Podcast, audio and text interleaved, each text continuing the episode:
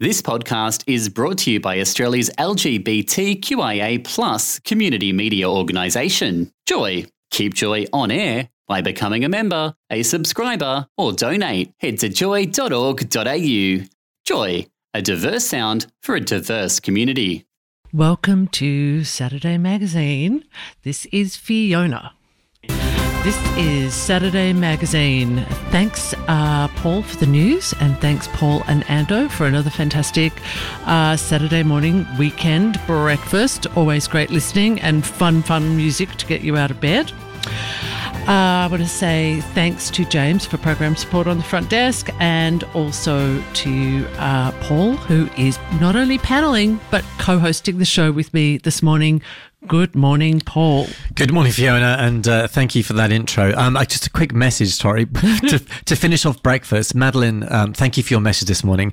We were talking about um, the uh, the poo test you get to help you screen for different types of cancer. So, Madeline, um, thank you for your message. They are very, very important, and uh, they're not onerous. And if you get one, make sure you do it quick and get it back in the post.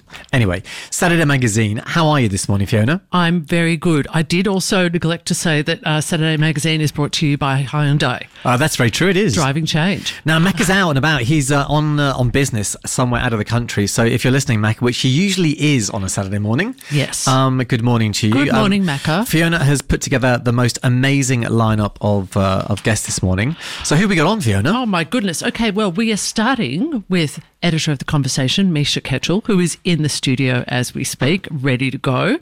So we will be talking, well, there's a lot to talk about there. Then after that, Toby Walsh is an author and an expert on AI, and he will be in to talk about with the uh, federal government's response or their interim report on AI uh, and if the government is doing enough, the federal Super. government, and the answer is no. Uh, and so he'll be running us through that. Now, uh, Emma Dawson, after 11, is the executive director for Per Capita. Now, originally we were going to be talking about the Greens and what they're after with the housing. Um, uh, crisis and re- and rental crisis, but we're also going to discuss uh, stage three tax cuts because she has been an advocate uh, for that. Then uh, at 11.15, Professor Daryl Higgins, he's the director from ACU, um, the Institute of Child Protection Studies. He is going to talk to us about some uh, new research on how young people identify and the and what that means for their child protection, mm.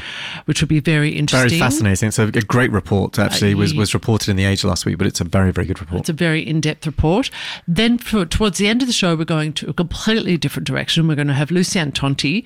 She's a regenerative fashion researcher, and she is going to talk to us about how we can help contribute and save the planet by buying less clothes. And she's going to give us a tip and tell us a bit more about how uh, wastage in fashion.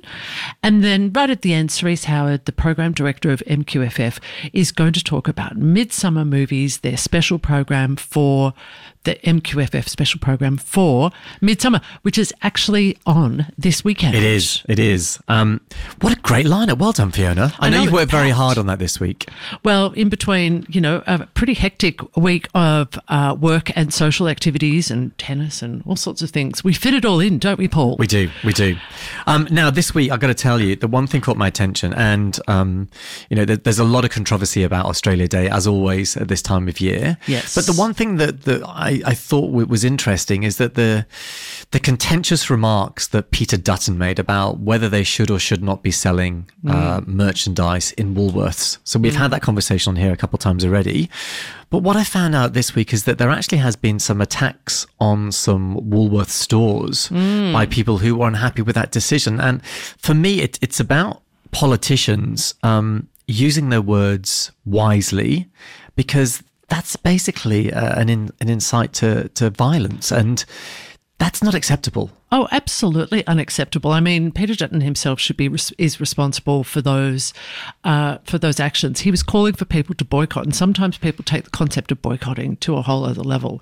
And you know, for people to, I mean, su- supermarket staff get you know they're right in the firing line and i don't think it's it's at all fair that he should be sicking people onto them uh, in that way i think it's really really unreasonable and he is uh, he really needs to be more careful. Well, all our politicians should be much more careful about what they uh, how they go about making Yeah. criticism. And, you know, I, he hasn't come out against um, what, Pete Cummings, or is it? That's the guy who's the the head of the cricket.